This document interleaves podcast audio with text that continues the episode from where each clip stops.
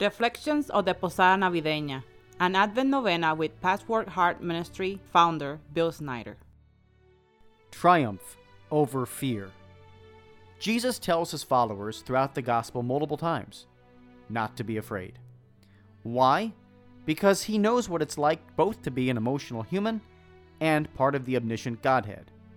Unlike Jesus, we can't see the whole picture of creation and how the events and moments of our lives fit into his grand plan of salvation.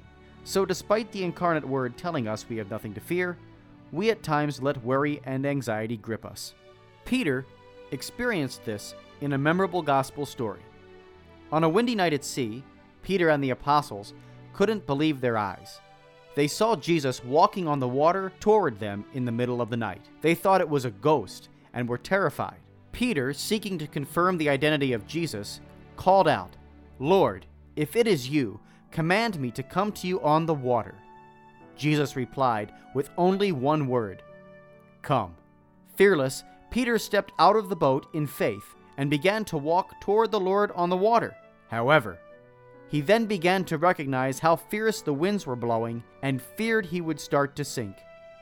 Suddenly, he found himself literally drowning from fear. Fear is a tireless torrent spewing a distracting message of discouragement and desolation. Faith cannot grow in a heart that is transfixed on the storm.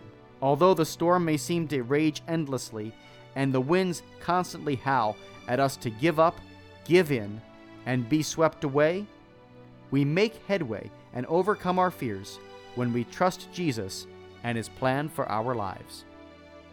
For more from Bill Snyder and Patchwork Heart Ministry, visit patchworkheart.org.